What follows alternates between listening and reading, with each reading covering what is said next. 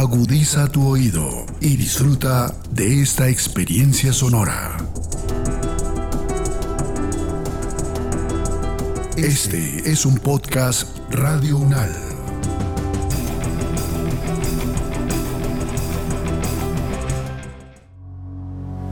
Los acontecimientos de actualidad y política internacional que fueron noticia en los últimos siete días, con una visión y análisis desde la academia.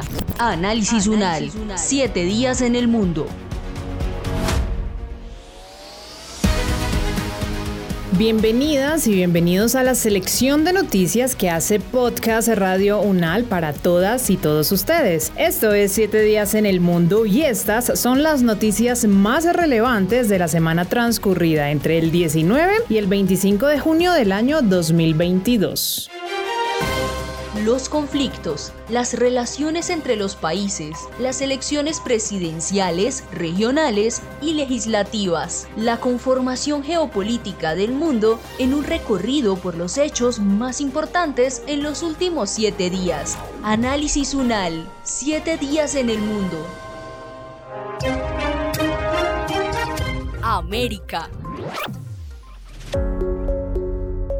El mandatario de Ecuador, Guillermo Lazo, derogó el decreto ejecutivo 455 en el que dispuso el estado de excepción para tres provincias del país. Ahora implementó otro, el 459, en el que se dicta uno nuevo y además se amplía a seis provincias. Esto en el marco de las movilizaciones convocadas por la Confederación de Nacionalidades Indígenas de Ecuador que se iniciaron el 13 de junio. El estado de excepción regirá para las tres provincias originales, Pichincha, Cotopaxi e Imbabura, y además se anexan Tunguragua, Chimborazo y Pastaza. Asimismo, se mantienen las restricciones del primero, como la libertad de asociación y reunión y de movilidad y tránsito. La entrevista la analizamos con Alfonso Roguiero, él es estratega en manejo de crisis y comunicación política, además es analista político y editorialista del diario El Universo de Guayaquil en Ecuador para empezar la conversación con usted, le quiero preguntar, definitivamente Guillermo Lazo, al menos este año, ya un año y un mes o dos meses tal vez que lleva como gobernante, pues no ha podido o no lo han dejado pues empezar a gobernar de manera tajante por las movilizaciones en las cárceles o por los mítines en las cárceles. Ahora esta movilización indígena que se está sumando también con otros sindicatos. Le ha tenido dura el presidente Guillermo Lazo en este año de mandato. Sí, bueno, Ecuador vive momentos oscuros, momentos complicados. Ninguna protesta eh, que dure tantos días es beneficiosa para ningún país, más aún, pues si sabemos que hay reclamos, digamos que sustentados y naturales y otros que parecerían salir fuera de la lógica. También es importante dimensionar lo que está sucediendo en Ecuador, quiénes son los que están marchando hoy, por qué están marchando y también por qué hay tantos signos de violencia o síntomas de violencia en las calles, ¿no? Entonces, para poner esto sobre la mesa pues, y poder analizarlo así, primero esto nace como una consecuencia de una continua conversación frustrada, de diálogo frustrado entre el sector indígena y el gobierno nacional, entiéndase con este gobierno y con el anterior gobierno también, es decir, con el gobierno de Lenín Moreno, conversaciones infructuosas en base a pedidos que van desde el subsidio a los combustibles, que siempre ha sido la gran discusión en nuestros países, digamos, en especial en Ecuador desde que entramos en la dolarización allá por los 90, siempre ha sido una discusión si mantener los subsidios es beneficioso para el Estado o no, sabiendo que mantener los subsidios como están nos cuesta 200 millones de dólares al año que bien podrían ser entregados para satisfacer una agenda social que, para decir verdad, este año, en este gobierno, digamos, este año y más que tiene el presidente Lazo, hay una agenda social insatisfecha, lo cual de una u otra forma da pie para que existan reclamos, pero jamás reclamos que tengan ese desmarque de algo pacífico a tornarse algo violento, digamos, ¿no? Porque lo vemos en cada calle.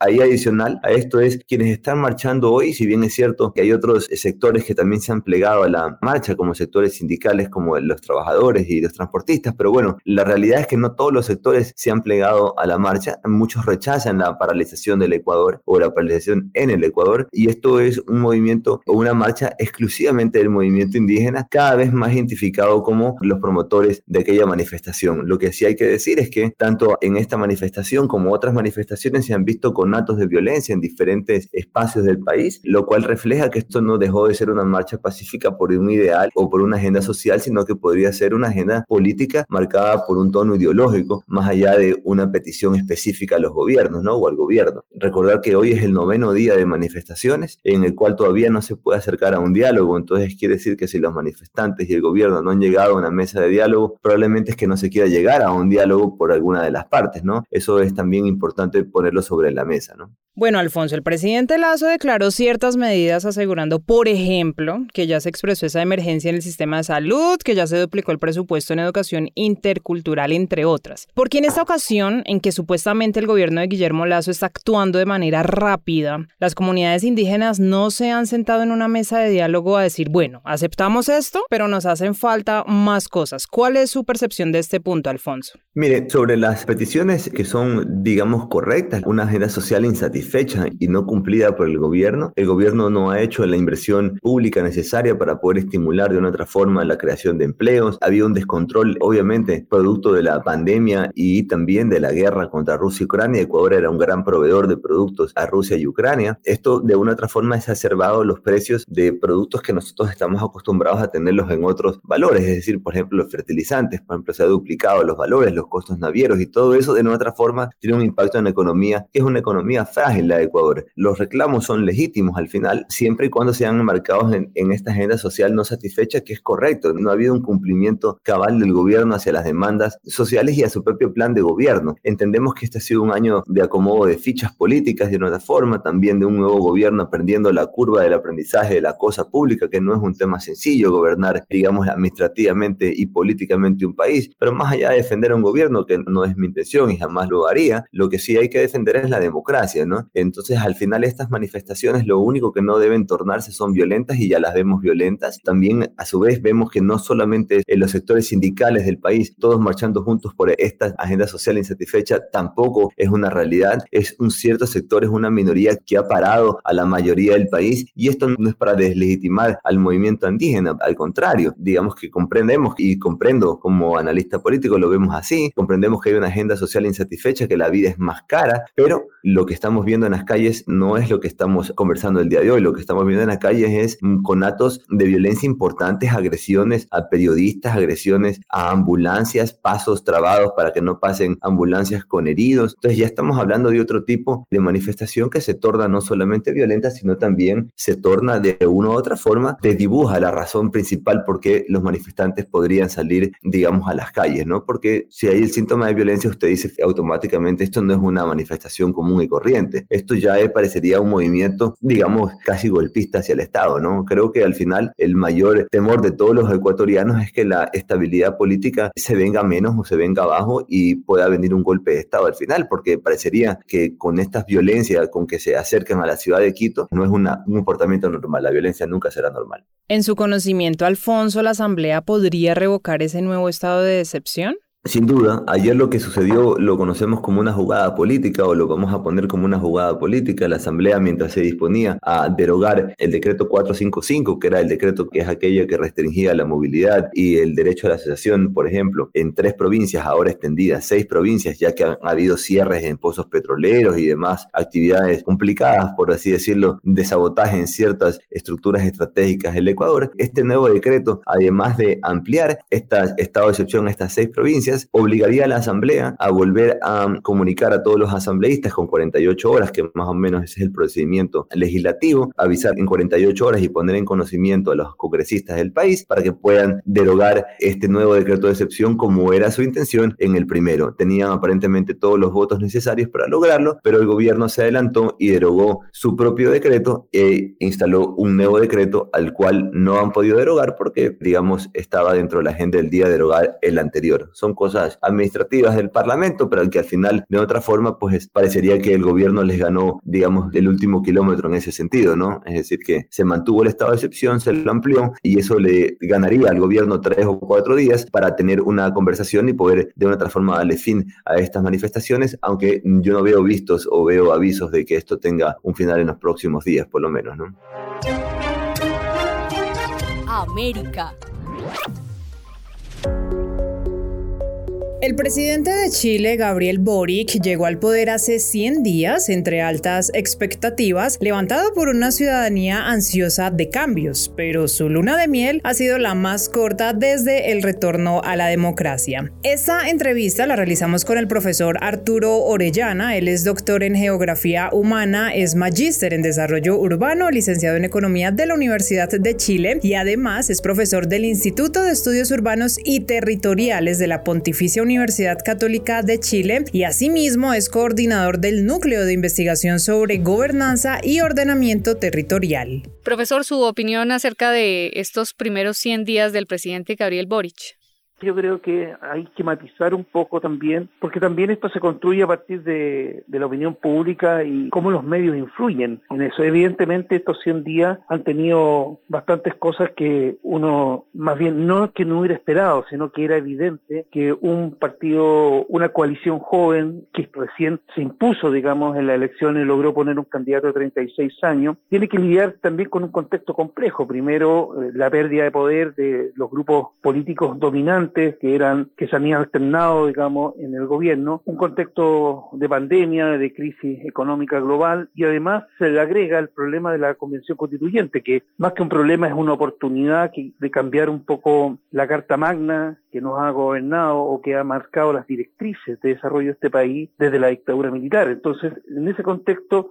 era esperable que sin mayoría en el Senado iba a ser obviamente siempre las posibilidades de avanzar en 100 días con la agenda de gobierno iba a ser compleja, más allá de que se reconoce evidentemente que este gobierno quizás más que por inmadurez, por la falta de poder también cubrir de buena manera todos los cargos públicos que demanda, que son más de 3.000 cargos con personas idóneas, haya cometido errores. Pero yo siento que es parte del aprendizaje, siento que el liderazgo de Gabriel Boric todavía es un capital importante para poder ordenar y también yo creo que va a cambiar un poco el escenario post plebiscito, porque evidentemente también las reformas que el presidente Boric ha planteado en su programa de gobierno van mucho de la mano de un cambio constitucional y obviamente creemos nosotros que eh, existen, a pesar de que va a ser muy estrecho, las posibilidades de que ese cambio constitucional ocurra. Profesor Orellana, precisamente le quería preguntar sobre ese plebiscito del 4 de septiembre que se supone, como usted bien lo acaba de decir, pues a partir de ahí, de esa aprobación, si se aprueba, ya el presidente Boric pues podría empezar a implantar todas esas propuestas que tiene en su plan de gobierno. También hay quienes hablan de la coalición, del apruebo dignidad, que también ha sido difícil ese ensamble o como ese acomodo. ¿Qué nos podría usted decir de este tema? Sí, efectivamente, bueno, la coalición que logró ganar las elecciones, Apruebo Dignidad, que compromete a estos partidos jóvenes, del cual pertenece el, presidente Boric, sumado al Partido Comunista, obviamente que era insuficiente para darle gobernabilidad al país, básicamente porque evidentemente representan en la práctica un porcentaje entre 25 y 30%. Yo creo que lo que hizo ganar a esta coalición básicamente fue la figura del presidente. Y por lo tanto, la inserción de partidos tradicionales como el Partido Socialista, en parte el Partido por la Democracia, le han dado una cierta robustez al gobierno, sobre todo en puestos claves como el Ministerio de Hacienda, Codelco, que es nuestra gran empresa minera, pero obviamente que todavía hay ciertas resistencias, sobre todo de lo que eran parte de la coalición de gobierno tradicional, lo que llamamos la exconcertación o la nueva mayoría, que de alguna manera se han sentido excluidas de participar en este proceso y además amenazadas ahora con este cambio constitucional que supone la eliminación del Senado, cuando obviamente algunos de ellos han sido elegidos muy recientemente y por lo tanto ahí empiezan las resistencias. Pero yo quería decir que creo que uno de los temas más difíciles de manejar, no sé si por este gobierno y probablemente en el caso del presidente Petro va a ocurrir también, son las expectativas de la gente. Obviamente después post estallido social y en el contexto de incertidumbre que se vive, no solamente en Latinoamérica, sino a nivel global, las expectativas juegan en contra en general cuando la gente supone que este tipo de liderazgo le va a poder resolver cuestiones que son estructurales desde el punto de vista de brechas sociales, territoriales, culturales, y que de alguna manera puede ser que eso acelere o a veces genera ciertas imprudencias en las maneras de gobernar y creo que ese es un tema muy relevante que probablemente yo espero que es los primeros 100 días del presidente Petro no tengan las complejidades que ha tenido el presidente Boric. Asia.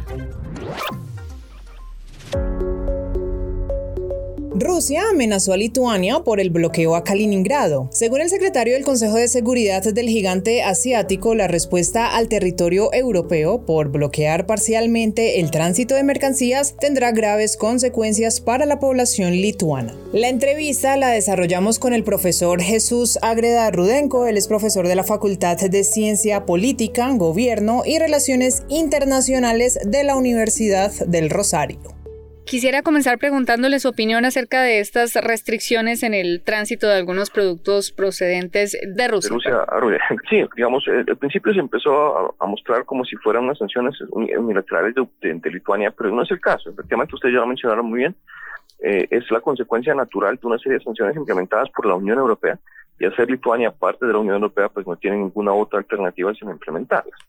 Ahora, el problema es que, digamos, para Rusia es algo muy sensible porque justamente Kaliningrado, al ser, digamos, una, una, extensión territorial aislada, es, es muy sensible, ¿no? Es decir, digamos, eh, eh, para mantenerse necesita importar muchos productos que vienen directamente de Rusia. Entonces, el hecho de que Rusia no pueda suministrar los productos necesarios a Kaliningrado, pues obviamente es un golpe muy fuerte que obviamente Rusia me parece no se esperaba en este contexto. Profesor, para entender un poco mejor esta situación, este bloqueo que tiene Lituania entre Kaliningrado y Rusia, me gustaría que usted nos explicara un poco por qué Kaliningrado queda allí separado del bloque completo ruso. Bueno, lo que pasa es que hay que recordar que durante la Guerra Fría no estaba separado, era parte de la Unión Soviética como tal. Y fue, digamos, una consecuencia natural de la Segunda Guerra Mundial, incluso, bueno, incluso un poco antes del periodo entre guerras. Y es que como consecuencia de la primera, eventualmente después de la Segunda Guerra Mundial, Rusia decidió expandirse un poco y crear, como se sabe, una especie de, digamos, serie de estados colchón, un espacio que separara a la Unión Soviética en su momento de una posible amenaza occidental. Y entonces, obviamente, como los países bálticos, Estonia, Letonia Lituania, hacían parte de la Unión Soviética, pues,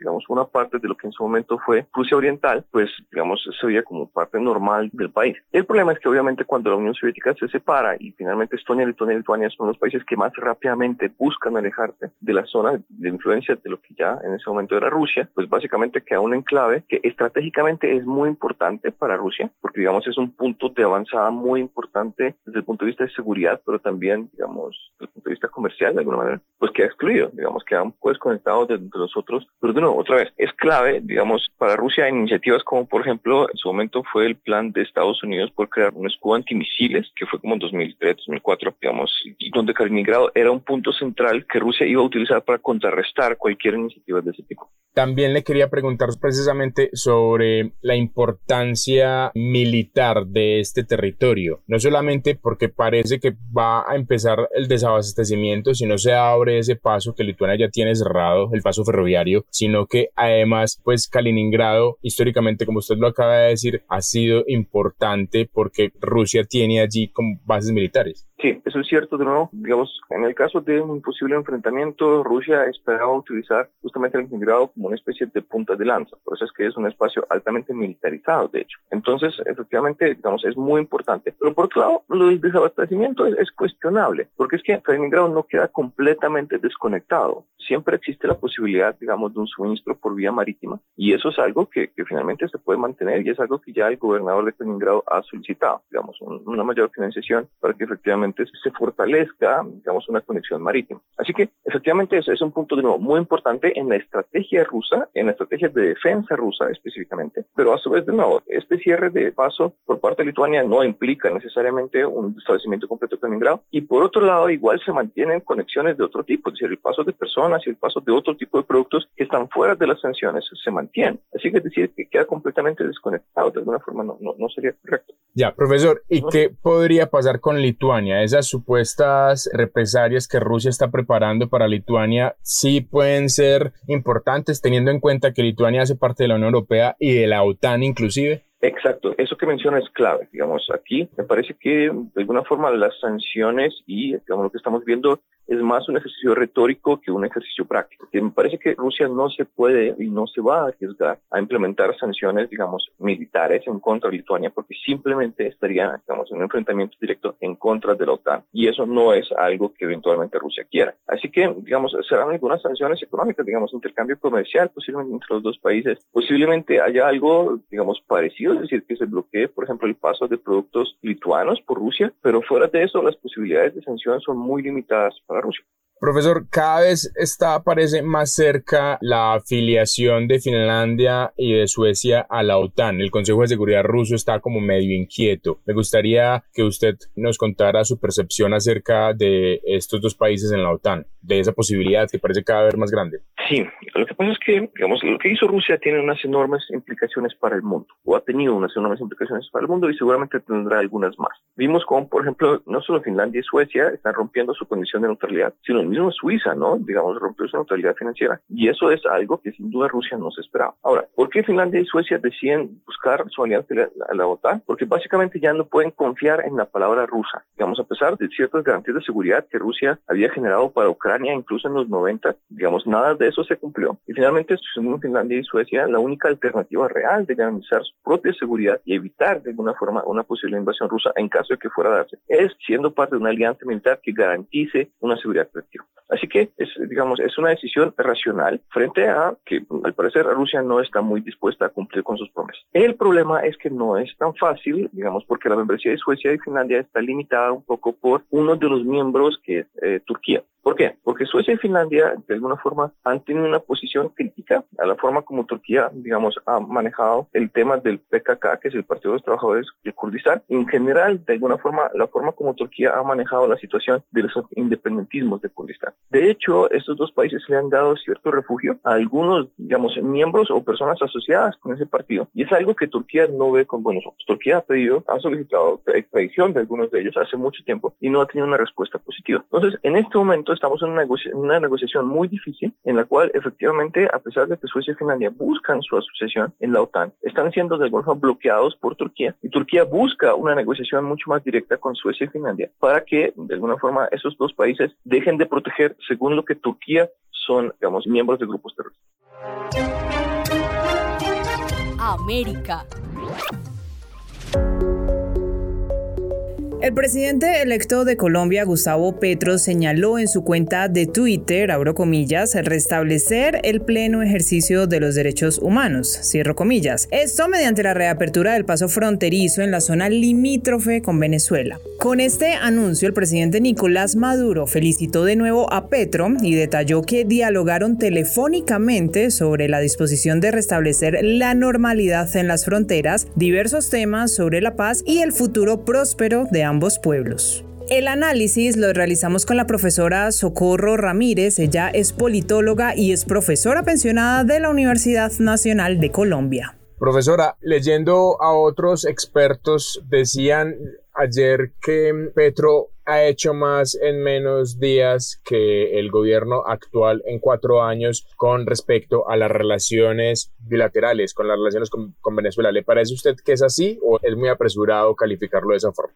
El anuncio es positivo y necesario. Es apresurado ya sacar un balance. Eh, me parece que hay que entender que se trata de dos países que son cada uno el mayor vecino del otro, que comparten no 2.219 kilómetros, pero sobre todo a lo largo de esa línea limítrofe hay poblaciones, empezando por comunidades indígenas compartidas de gran importancia. Los Uayú, por ejemplo, son el 20% de los indígenas en Colombia y el 20% de los indígenas en Venezuela y tienen su territorio ancestral está antes de que se trazara la línea limítrofe y eh, en su cultura tienen que ir y venir. Lo mismo pasa con los Yucpa o Barí, con otra serie de comunidades a lo largo de la frontera, que además en este momento, por toda la crisis en Venezuela, muchas de esas comunidades han pasado a organizarse de este lado. Entonces,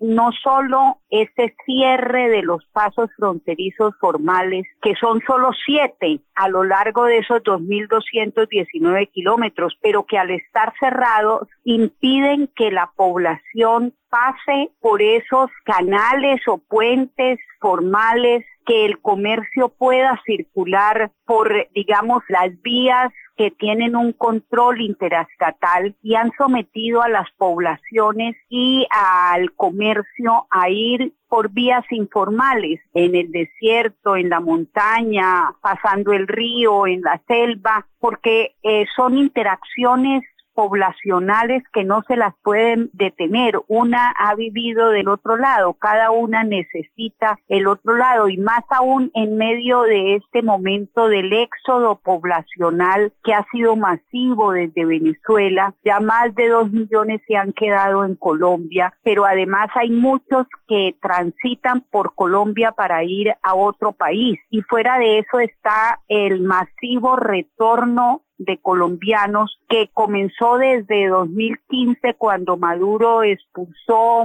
miles de colombianos que ordenó quemar sus viviendas y en medio de toda esta situación la ruptura de relaciones entre los gobiernos centrales ha implicado no solo que no haya embajadores y no solo que estén cerrados los pasos fronterizos formales, sino que no haya consulados. Y no tener servicio consular de un país en el otro implica que esa masiva población de cada país que vive en el otro no tenga dónde hacer sus trámites legales y el no tener documentos de identificación o papeles que permitan regularizar su situación, pues aumenta la vulnerabilidad de esas poblaciones, les quita oportunidades no solo de empleo o de buscar eh, alternativas de vida, sino también simplemente de poder estar en situación legal. Entonces es una urgencia para los dos países no es una concesión que el nuevo presidente de Colombia haga a Venezuela y a Maduro el abrir esos pasos porque aunque el presidente Duque dijo anoche que estaban abiertos, él sabe perfectamente que si bien se logró por presión de los gobernadores y alcaldes de ambos lados de la frontera y de los gremios económicos y de redes ciudadanas, se logró que Maduro desbloqueara los puentes, recuerden esos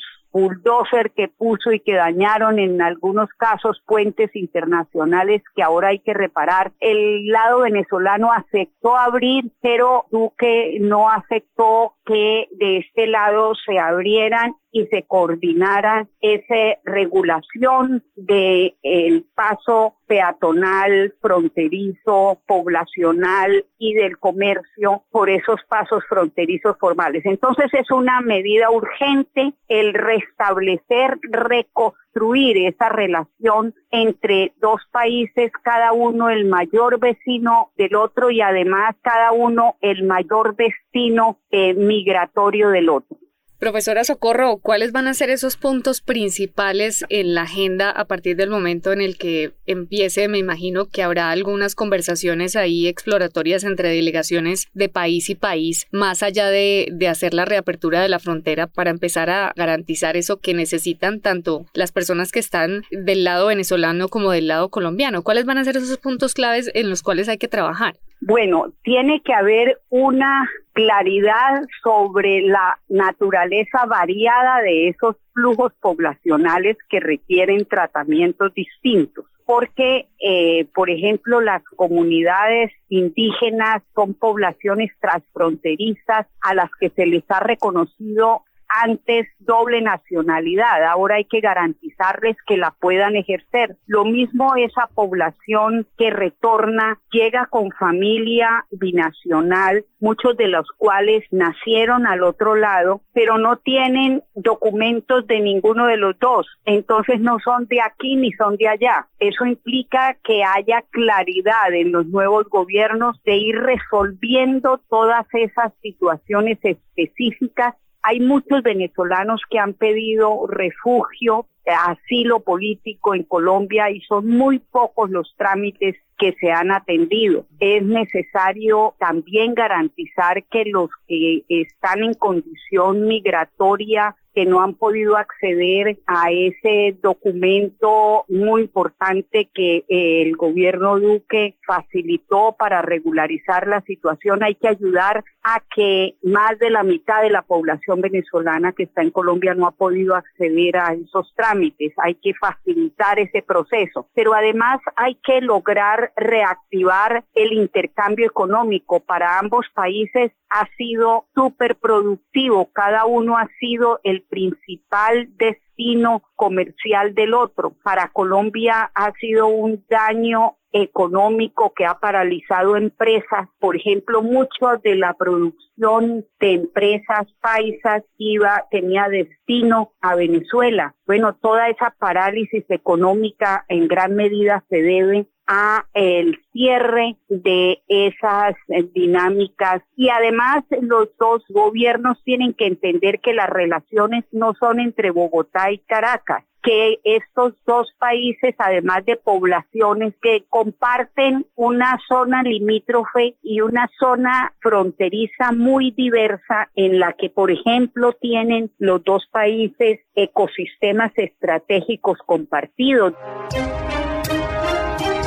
América. Siete exintegrantes del Secretariado de las Desaparecidas FARC-EP asumieron responsabilidad por el secuestro de policías, militares y políticos para forzar el intercambio por guerrilleros presos. También asumieron su responsabilidad de mando por los homicidios, desapariciones forzadas, casos de violencia sexual, tortura y desplazamiento que se presentaron con algunos secuestros. Sobre este tema hablamos con Camilo Borrero García, él es abogado y profesor de la Facultad de Derecho, Ciencias Políticas y Sociales de la Universidad Nacional de Colombia. Profesor, creo yo que las primeras sensaciones que generan estas audiencias, no solo esta con las FARC, sino la que pasó ya hace algunas semanas con el ejército y cuando se hablaron de los falsos positivos, es que la JEP está haciendo la tarea. ¿Cuál es su percepción de lo que está pasando con estas audiencias? Sí, yo creo que estamos en uno, en, digamos, en curso de un proceso nuevo, novedoso en Colombia que hasta ahora la opinión pública está observando más en detalle y es esta idea de que la investigación en estos casos se está haciendo de manera dialógica. Estos son procesos que están caracterizados por esta idea de diálogo. Un diálogo que se da entre las víctimas que presentan informes, entre los victimarios, en este caso los comparecientes, bien sea de la fuerza pública o bien sea en este caso como de las distintas FARC, y la misma JEP que ha acumulado una serie de investigaciones, muchas de ellas provenientes de la Fiscalía, de la Policía, eh, otros informes que ha producido el Estado, como el Centro Nacional de Memoria Histórica, etcétera. Y con todo este material se establece un diálogo para tratar de establecer en general tres tipos de ideas básicas, que es qué es lo que pasó, cómo se califica jurídicamente eso y finalmente qué puede hacerse para una acción restaurativa que repare el dolor de las víctimas. Profesor Camilo, ¿cuál es la importancia de estas eh, audiencias, más allá, por supuesto, de, saberse la verdad, de que estén las víctimas presentes en estas diligencias, que pueda estar ese cara a cara con quienes fueron sus victimarios en determinado momento y sobre todo que ellos empiecen a reconocer algo que no habían hecho hasta el momento? Finalmente reconocieron que estos secuestros sí fueron un crimen de guerra. También están reconociendo el tema de los abusos sexuales en cautiverio, abusos sexuales también en el interior de sus círculo, como en su momento guerrilleros, el tema de los abortos también. ¿Cuál es la importancia que esto reviste para esta etapa posterior a la implementación del acuerdo de paz?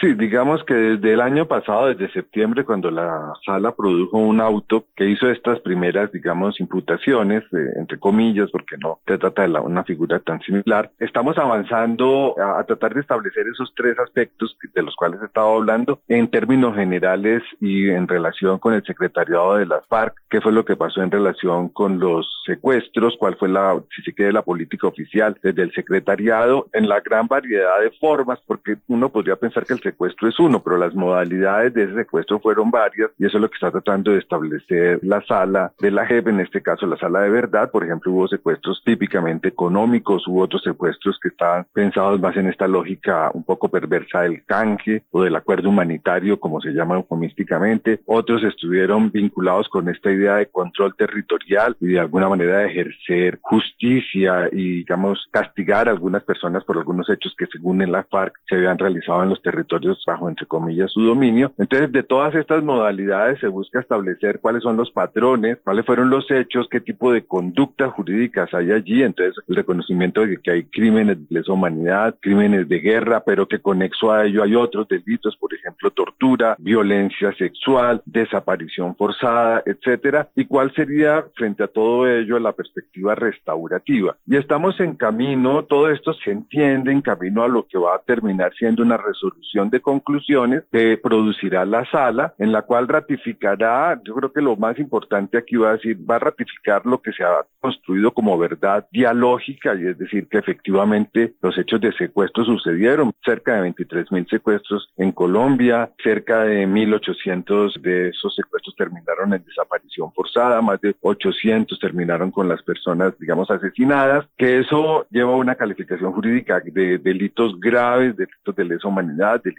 de guerra y delitos conexos también con todos ellos. Y finalmente lo que quizás va a ser más importante en ese momento, porque va a ser muy novedoso, cuáles van a ser las sanciones restaurativas que todo ello conlleva. Y en este caso vamos a hablar de las sanciones restaurativas a estas siete personas que a título personal y a título colectivo como miembros del secretariado de la FARC fueron quizás los responsables de la política general que se impulsó desde esa extinta organización. Si estamos hablando, profesor Camilo, de algunos delitos de lesa humanidad, como usted lo menciona, ¿esto tendría algún efecto jurídico más allá de, de, lo restaurativo como tal contra estas siete personas? Pues el efecto jurídico inmediato pues va a ser el tema de la digamos, de la misma sanción, que uno podría pensar que es un equivalente a lo que se ha pedido en el país de que los, lo que ellos hicieron no termine en la impunidad. Y la sanción, por la forma curiosa como se creó el acuerdo, pues va a tener una parte que es importante, que van a ser sanciones restaurativas en el sentido de que, digamos, no van a ir a la cárcel, pero sí pueden implicar algunas limitaciones de la libertad y sobre todo acciones de cara a las víctimas y que deben ser de alguna manera consultadas con las víctimas para que se restaure. Hay una línea que salió durante estos tres días de ausencia y que no corresponde a la G, pero que va a ser muy importante y es, digamos, el hiato, la distancia que existe entre la restauración o las acciones restaurativas y la reparación a las víctimas, especialmente la reparación económica a las víctimas. Ese capítulo de la reparación económica no se va a tramitar en la JEP, se tramita o bien por la acreditación de las víctimas derivado de la ley de víctimas o bien por eventuales acciones administrativas que se hagan, digamos, ante la entidades competentes, que terminarán seguramente en el Consejo de Estado. Pero eh, como tal, a lo que a la JEP le corresponde es poder determinar la autoría de esos crímenes, la calificación jurídica de esos crímenes y el tipo de sanción que no podría ser superior a ocho años, que no conllevará cárcel, pero sí tenemos una gran expectativa por ver qué tipo de sanciones son, digamos qué acciones restaurativas van a hacer, sobre todo teniendo en cuenta que estas siete personas de las extintas FARC, pues hoy en día ocupan otros cargos, por ejemplo, algunos de ellos son senadores o tienen cargos relacionados con el partido o incluso funciones en relación con el acuerdo de paz y las sanciones restaurativas pues no podrían ser similares a eso que hoy en día está haciendo, es decir, no podría pensarse que la sanción entonces es que actúe como senador, lo cual tampoco va a impedir que probablemente que sigan siendo senadores, pero tiene que ser algo más, algo suplementario, algo adicional que sí implique que hay un tipo de acción de estas personas que han aceptado su responsabilidad, que han aceptado y pedido perdón por toda esta política equivocada, pero que a su vez hagan acciones positivas de restauración.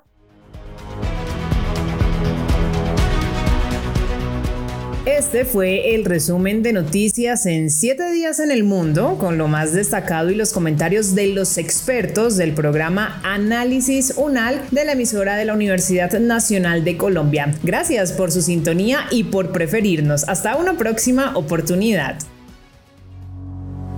Los acontecimientos de actualidad y política internacional que fueron noticia en los últimos siete días con una visión y análisis desde la academia.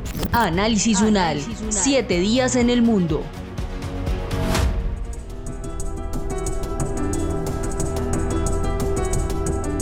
Las opiniones aquí expresadas son de entera responsabilidad de sus autores y solo comprometen a los realizadores de este podcast. No representan necesariamente el pensamiento de Radio UNAL ni la posición oficial de la universidad.